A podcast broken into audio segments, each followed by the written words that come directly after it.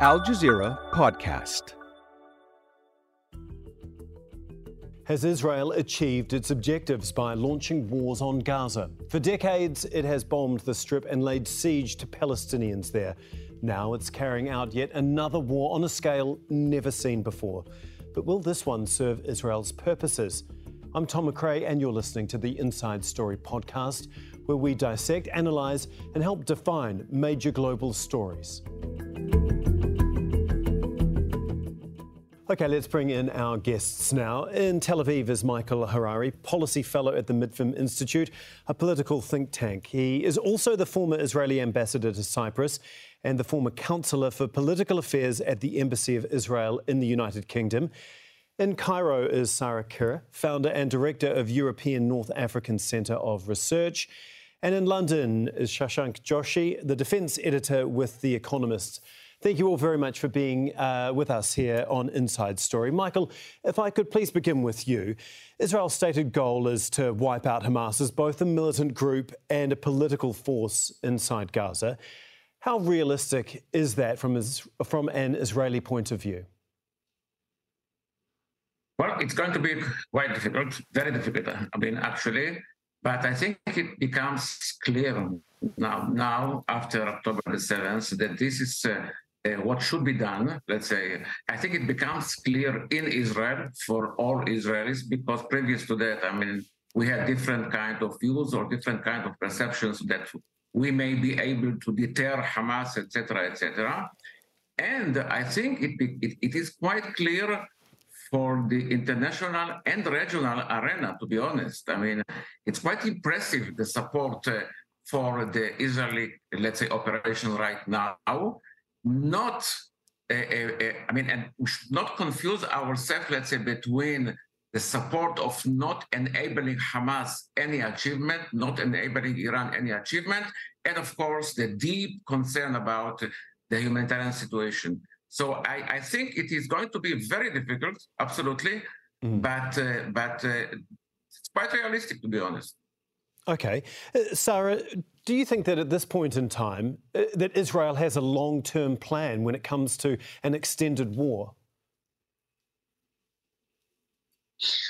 Well, I don't think Israel can take on a very long war, especially that it's losing its diplomatic ties, it's losing its normalization steps, it's losing decades of soft diplomacy and integration in the region.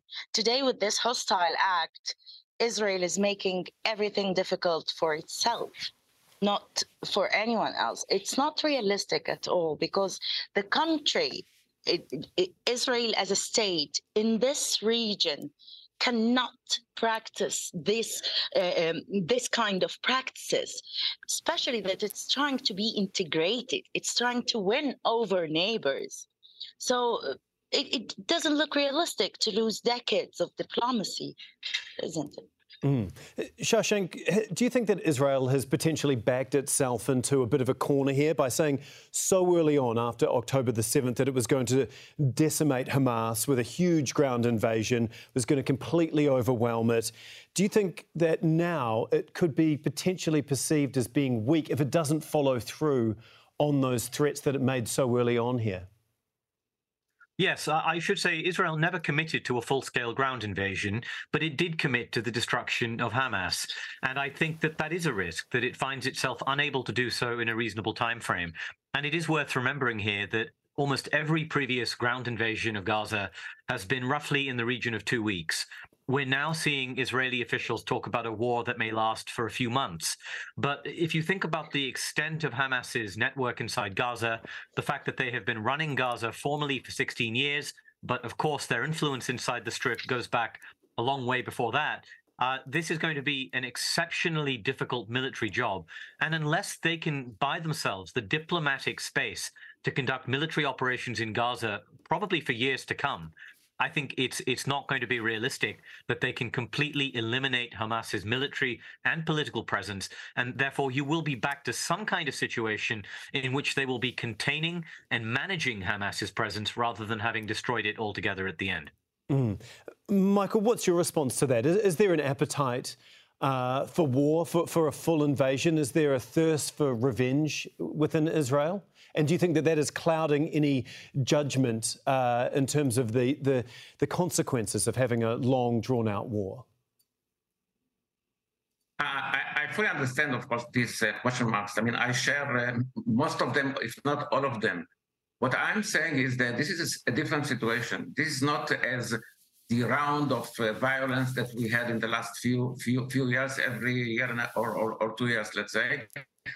This is a different situation. I think this is why I emphasize that nowadays it is very clear to Israel that this is what it has to do. Now, it's going to be not a long process, but I don't think it's going to take, let's say, months or years. I mean, I don't let's say, accept any given statement by whoever, let's say. Yes, it is correct, as Sarah said, that diplomatically, Israel needs to keep its room to maneuver.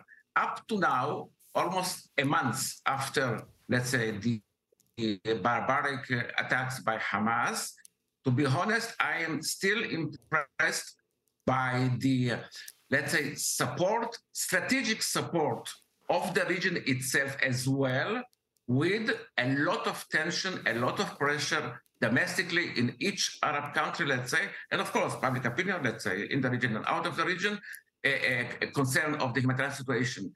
But there is a clear understanding, again, for a necessity to topple Hamas. Now, will we succeed? I think it's realistic, but I'm not sure we will succeed. No, I cannot guarantee a success.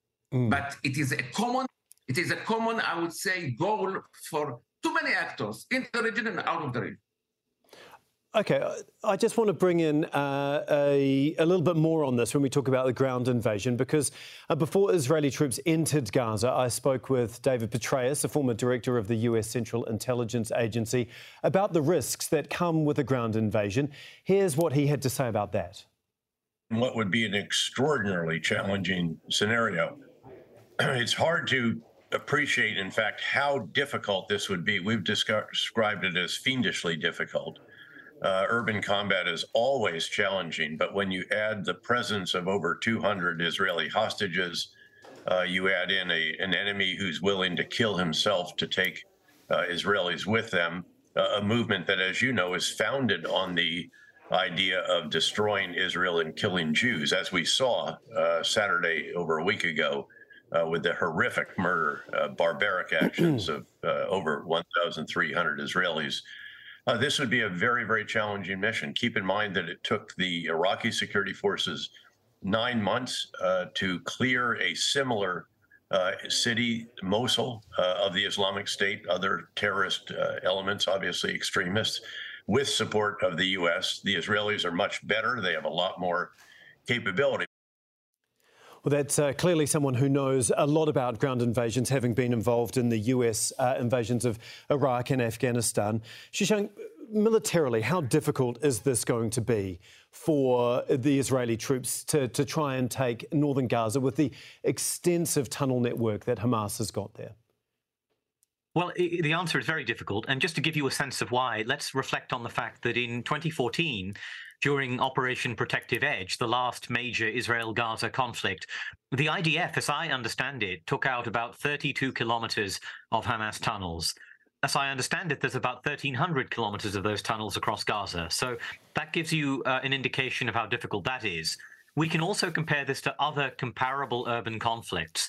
And if you look at the coalition effort to try to remove Islamic State from Mosul back in 2016, 2017, that was a 9-month campaign on the ground, preceded by many months prior to that of airstrikes, that still cost very heavy civilian casualties, and it was conducted using a ground force of Iraqi units who were able to benefit from Western intelligence and Western drones and Western air power.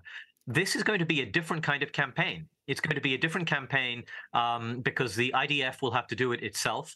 The IDF is a conscript army, of course. A large number of those who've been mobilized are not regular professionals, and it will have to do this on an accelerated timetable, much more quickly than the coalition was able to do in Mosul. So all in all, this is going to be difficult, even in relation to all of these extremely difficult urban campaigns of Fallujah, Ramadi, Mosul, and many others. Even by those standards, it will be difficult. Sarah, we've all seen the civilian cost already in the weeks since October the 7th. That is clearly only going to become worse once a full ground invasion is underway, isn't it? Full ground invasion is totally a breach to humanity. That's how exactly we see it. First of all, we refuse the comparison of Islamic State to Hamas, even if some of the countries, the Arab countries, are not getting along with Hamas.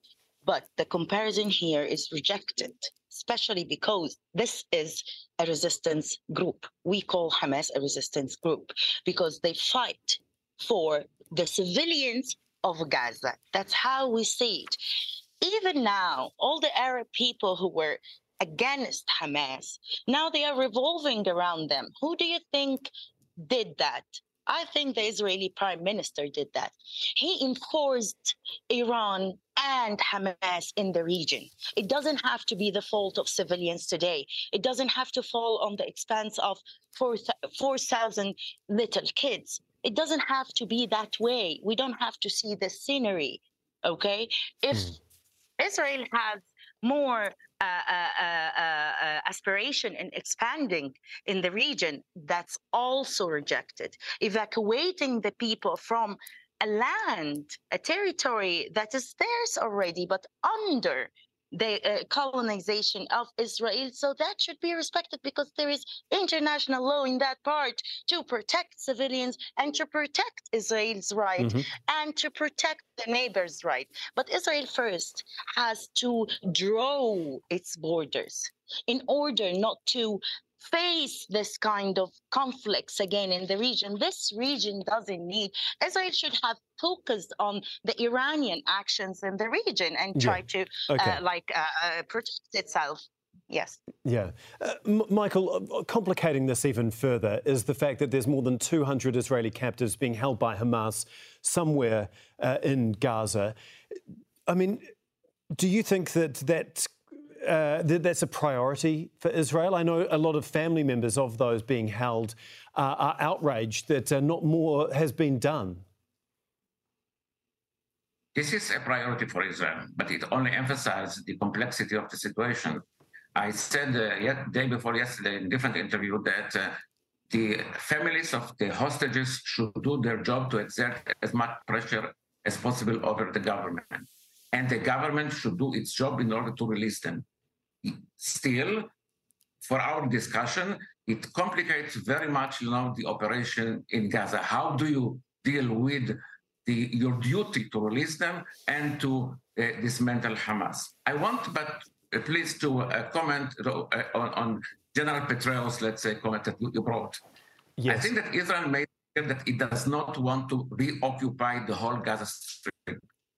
Israel did not say that it is having, let's say, full ground operation. It did not say so. In my opinion, it means that this process, which will be, let's say, long, I have no idea how long it takes, will be re-examined by the developments on the ground. And one more point, the aim, or let's say, what Israel is trying to do is to exert pressure as much as possible over Hamas, by distinguishing it from the Palestinian people in Gaza Strip. Are we successful doing it? Not fully successful. I'm aware of the so many civilian casualties, let's say, in Gaza Strip, But basically, this is Israeli policy. Now, I'm fully aware and fully understandable, let's say, to the pro-Palestinian solidarity feeling all over the region. But please don't make mistakes. It's just final statement. There is a distinction between solidarity with the Palestinian people and, let's say, against Hamas. Yes. Yes. Sorry. Understood. Shashank, as we saw on October the 7th, Israel's military and intelligence had a massive failure. Some said that they were even embarrassed by how easy it was for Hamas to go across the border. Do you think that Israel's army has been overestimated? And on the other side of that, do you think that a ground offensive actually plays into Hamas's hands? Because obviously it doesn't have tanks or any warplanes, but it can fight street to street, building to building, tunnel to tunnel. Yes. First of all, I think that all countries are at risk of intelligence failures. It does happen to all countries. It happened to the United States on 9/11. It has happened to European countries with terrorism in the last 5 to 10 years. Even Ukraine itself was surprised by the Russian attack, having discounted American intelligence. But it is nevertheless the case that the Israel Defense Forces remain the most technologically sophisticated and well-trained armed force in the Middle East. You may like them, you may despise them, but that's a professional assessment about their proficiency on the ground. But nonetheless, I think you're absolutely right to say that certain types of invasions can play into the hands of Hamas. The aim of terrorism, and notwithstanding my colleague's reference to Hamas as a resistance group, the aim of terrorism is the strategic use of violence. It is sometimes designed to provoke a response that can worsen conditions for civilians in an area by dragging an army in and by creating political conditions that favor the terrorist organization.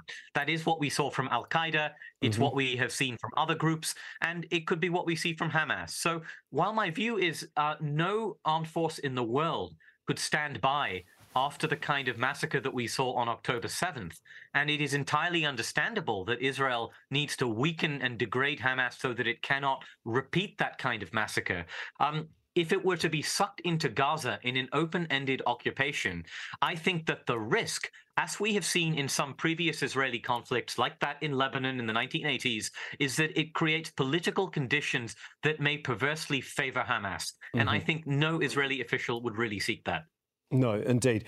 Sarah, there's also a risk of this spreading beyond Gaza and Israel, isn't there? Because there's been a lot of talk about contagion, about this being breaking out into a wider war, Iran, Hezbollah, and now potentially Yemen getting more and more involved. How big a concern is that? That's what nobody wants. That's what no country or state in this region of the world hopes for. But it's really weird how the West sees things, or Israel's part and our part. We see that there is a lot of injustice here. Gaza was under siege, and then there is some political dispute in Israel, and then all of this revenge comes out on the Gaza people just after Hamas operation against the Israeli government, which was an operation that is not equal to such huge invasion, and no one wants it to be a regional war taking more of our resources, more of people's lives. No one wants that. But that fear might come if it continues like that, because no one can know if Hezbollah will, when would they get involved, and we kind of know that they kind of eager for it. Okay, so let's help build peace and not drag this region down to more fire and bring fire. I don't know. What are we waiting for? More involvement from other countries and to save who? To save the Israeli prime minister? To save who? On the expense of people? It doesn't make any sense. On the expense of human lives. So Israel as a state, as people, that we do respect people and humankind everywhere, should get done with that and with their government. And I say that. Yeah, OK. Michael, just after all the fighting has finished, does Israel actually have a plan for what happens next? Does it want to occupy Gaza? Does it want to try and displace the millions of people that will still be occupying that land? I think to put it as clear as possible, I'd say this is not an invasion. This is a military operation. And as I said before, this... But what happens next? What happens after the invasion? Yes. Absolutely, yes. I think if it is successful enough, let's say, then it should be possible to topple Hamas authority and to replace it with the legitimate address of the Palestinian people. Clearly, it will need a transitional period. Clearly, it will need regional and international, let's say, involvement. And hopefully we can reach this point. But I want to mention one more word about the lack of peace process. Israel understands now, tragically, okay, that lack of peace process, lack of political, let's say, momentum is a critical mistake. Nowadays, we have an emergency government. I don't know what happens after the war, or usually in Israel there are elections. Most probably it will bring for political change, but the message that Israel got, that lack of political momentum, lack of peace process is not healthy, to put it this way, to the region, to the Palestinian question, and to Israel. And we should bring it as soon as possible, let's say, to the equation, not being naive, but in order to show what is the alternative. Mm. Shashank, can you just give us an idea of what you think is going to happen once the fighting is all over and done with? How big a mess is there going to be left in Gaza? And do you think that Israel and other leaders in the region actually has a plan to deal with whatever is left behind? Right. Well, I mean, first of all, there's going to be profound destruction. My colleagues at The Economist have looked at satellite images, and we estimate that around 10% of Gaza's housing stock, residential housing stock, has been destroyed. And we estimate that about 280,000 people will be missing homes. So there is a huge reconstruction challenge, irrespective of whatever happens next. But in addition to that, there is a post-war governance challenge, which is to say that either Hamas is weakened but not destroyed, in which case it will still be present, or it will be destroyed, and there will have to be some kind of alternative arrangement, either that is the Palestinian Authority running the place, a coalition of Arab and Gulf countries providing some kind of assistance, or anarchy.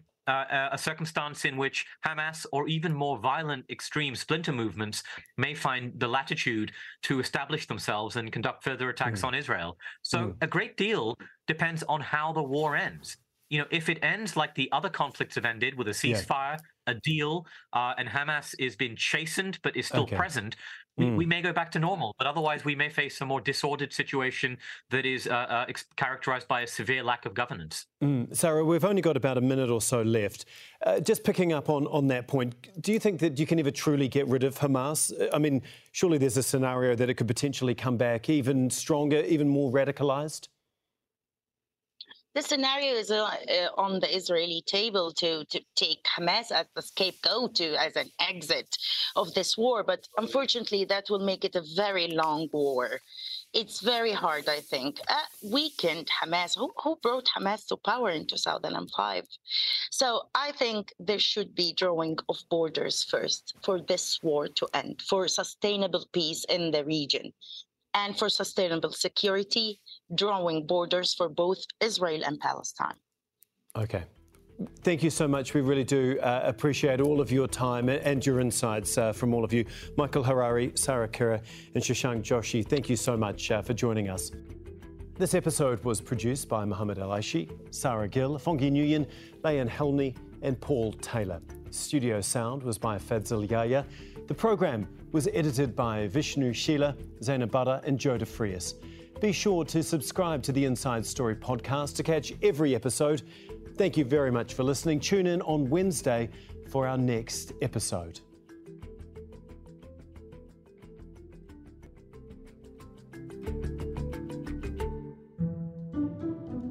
Coming up on The Take, how the Israeli government's handling of the hostage situation could spell more trouble for Israeli Prime Minister Benjamin Netanyahu.